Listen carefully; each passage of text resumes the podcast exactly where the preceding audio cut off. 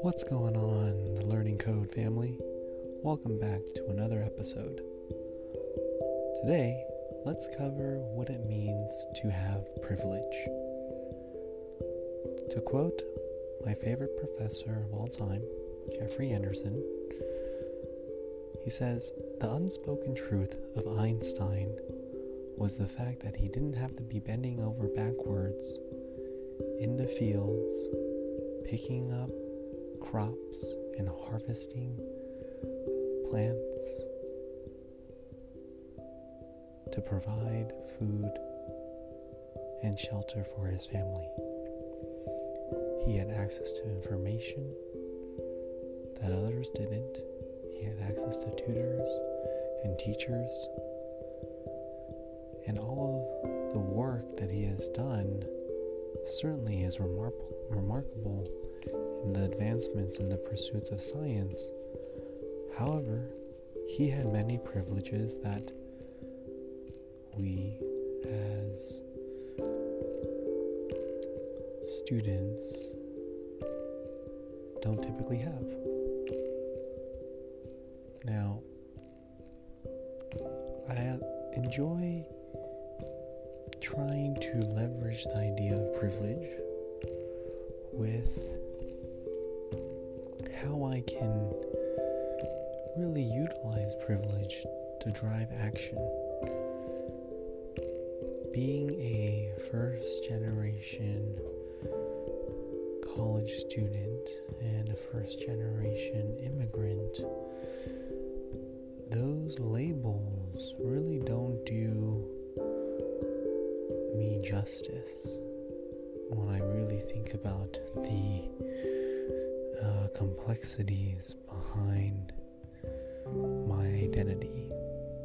Meaning to say, more recently in my life, I have found that I've taken up a new responsibility, which is helping my parents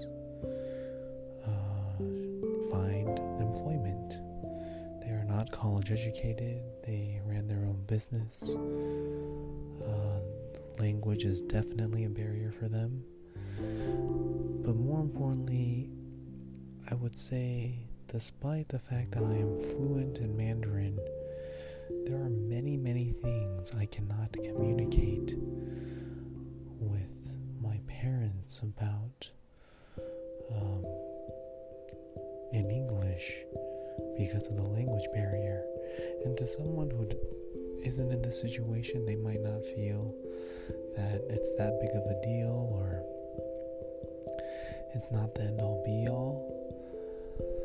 But I feel like it's the sad truth for me. The fact that there are so many things that I experience on day to day, whether it be challenges or successes or little milestones.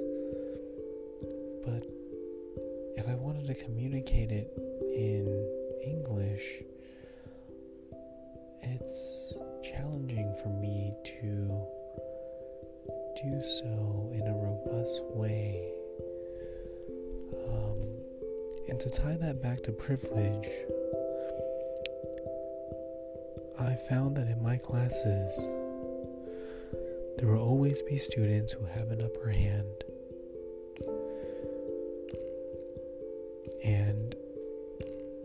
Huge reason why the Learning Code exists is so that we can lessen the, the divide between the haves and the have nots. Especially in the climate of right now, the coronavirus, COVID 19 pandemic, I feel as it's really remarkable how much progress we're making as a community to address this virus and address this uh, pandemic.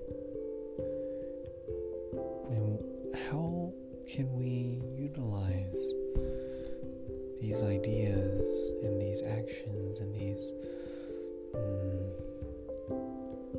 call to actions best serve each other and best serve ourselves in our pursuit of creating a meaningful career.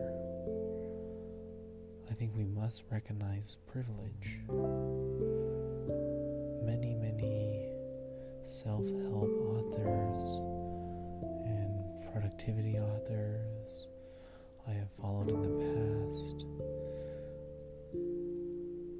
recognize, at least from my readings, the privilege that they have had in their lives so that they have been able to publish books, so that they've been able to learn and do all that they can. So, what I want to leave with you guys on this episode is to think about your history. Think about what you have compared to what you don't. Right? And how can you best leverage that? One last short part about privileges. In the summer of 2019, I spent a month and a half in Mindoro, Philippines. Mindoro is an island south of the Big Island, which Manila is on. And I was served at two national high schools. And working with some of those students was really just such a remarkable time because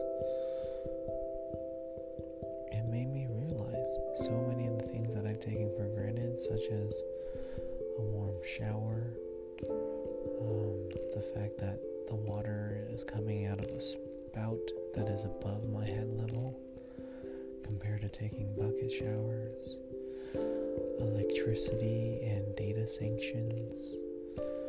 Um, fun fact Facebook is free there, it's free to roam on Facebook.